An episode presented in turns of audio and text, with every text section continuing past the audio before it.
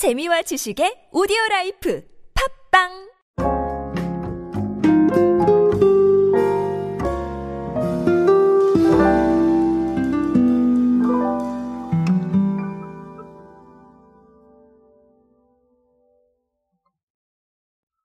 요즘 편의점은 정말 다양한 것들을 시도를 하고 있죠. 어, 제가 실제로 많이 사례도 말씀을 드렸고 또 의미하는 바도 많이 정리를 드렸습니다. 자 그런데 이제는 개그 서바이벌도 한다고 합니다. 아, 네, 대단하죠, 그렇죠? 이 확장성이 어디까지 갈 수 있을지 정말 궁금한데요. 자 그래서 오늘은 이 이야기를 준비했습니다. 오늘은 개그 서바이벌 아, 시도하고 있는 편의점의 이야기로 함께하도록 하겠습니다. 안녕하세요 여러분 노준영입니다. 디지털 마케팅에 도움되는 모든 트렌드 이야기들 제가 전해드리고 있습니다. 강연 및 마케팅 컨설팅 문의는 언제든 하단에 있는 이메일로 부탁드립니다. 자 아, 일단은 유튜브 쇼츠를 활용을 했어요. 그리고 주제는 개그 서바이벌 그리고 하고 있는 편의점은 CU입니다. 그래서 CU 콘서트인데요. 이게 뭐냐면 개그맨 출신 유튜버들이 스탠딩 코미디 대결을 펼쳐서 최후의 1인을 가리는 거예요. 숏폼 영상에서 시청자 호응이 가장 높은 유튜버가 우승하는 방식인데요. 어, 유튜브 쇼츠니까 당연히 숏폼이죠.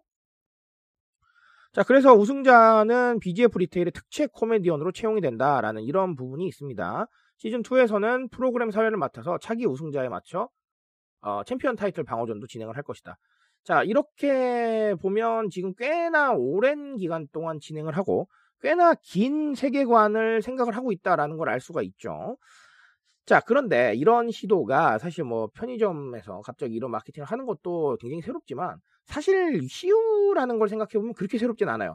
제가 이게 무슨 얘기냐면 자, 이 시도가 새롭지 않다 이런 얘기가 아니라 CU는 그동안에 이런 트렌디한 방식들을 많이 시도를 해왔습니다. 최근에 제가 기억하기로는 쇼폼으로 어, 웹드라마도 만들었었죠. 편의점 고인물이라고. 이거 조회수 잘 나왔습니다. 그러니까 결론적으로 CU는 쇼폼에 굉장히 최적화되어 있고 쇼폼에 대한 이 상황을 굉장히 잘 이해를 하고 있다라고 보셔도 될 것 같아요. 자, 아, 오늘은 그래서 쇼폼 얘기를 또 드릴 겁니다. 어떻게 하다 보니까 쇼폼 얘기를 계속해서 드리게 됐는데, 어, 결국은 이런 트렌디한 방식들, 어, 길게 시도하는 것도 나쁘진 않겠지만, 짧은 구조에 어느 정도 적응을 해나가야 된다라는 말씀 드립니다.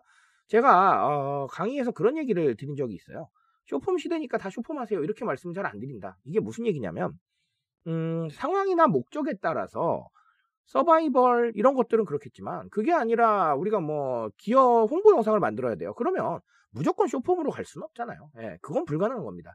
즉 굉장히 다양한 목적과 상황이 있기 때문에 그냥 다 쇼폼 하세요. 이런 거는 아니에요. 하지만 아, 지금 쇼폼에 대중들이 많이 접근을 하고 있고 또 쇼폼을 활용하기도 굉장히 좋은 시대이기 때문에 그래서 쇼폼을 좀 더 많이 고민을 하시라는 거지 자, 무조건 쇼폼하십시오. 이렇게 말씀을 드리는 건 절대 아닙니다. 하지만 용이해요.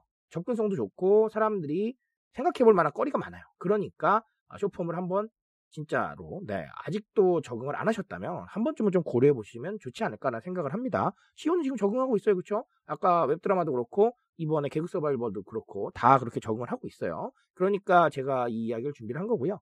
자, 또 다른 하나는 컨텐츠입니다. 제가 늘 강조드리는 내용인데 컨텐츠 정말 중요해요. CU도 결국은 이 컨텐츠의 중요성을 알기 때문에 이렇게 여러 가지 시도를 하고 있다라고 저는 보여집니다. 컨텐츠라는 거는 굉장히 큰 의미가 있어요. 우리만 제공할 수 있는 거잖아요. 그 컨텐츠는요. 얼마나 좋습니까? 굉장한 originality를 가지고 있죠.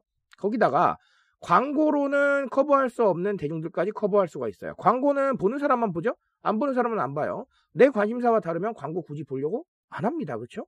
자, 그런 식으로 조금 비껴가는 대중들이 생기게 되는데 컨텐츠는 정말 의미가 있다면 계속 보실 수도 있고요. 아니면 이거 재밌었다 그러면 다음 컨텐츠도 보시고요. 자, 그게 아니고 정말 의미가 있었다라고 생각을 하시면 반복해서 보기도 해요. 익히기 위해서. 자, 그런 부분들을 봤을 때는 굉장히 핵심 타겟들을 만들어낼 수 있고 굉장히 우리한테 몰입해 있는 대중들을 만들어낼 수 있다라는 것이죠. 아주 중요한 포인트입니다. 컨텐츠가 이런 역할을 할 수가 있기 때문에 CU도 이렇게 신경을 많이 쓰고 있고요.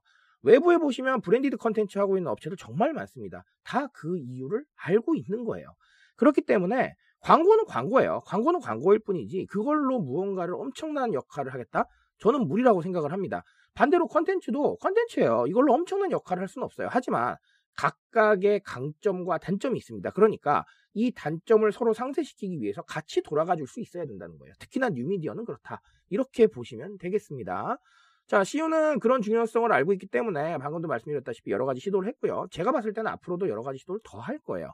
그러니까 아, 이런 부분들 좀 챙겨보시면서 우리한테는 어떤 메시지가 좀 있을지에 대해서 어, 고민을 한번 해보셨으면 좋겠습니다. 저는 오늘 여기까지 말씀드리겠습니다.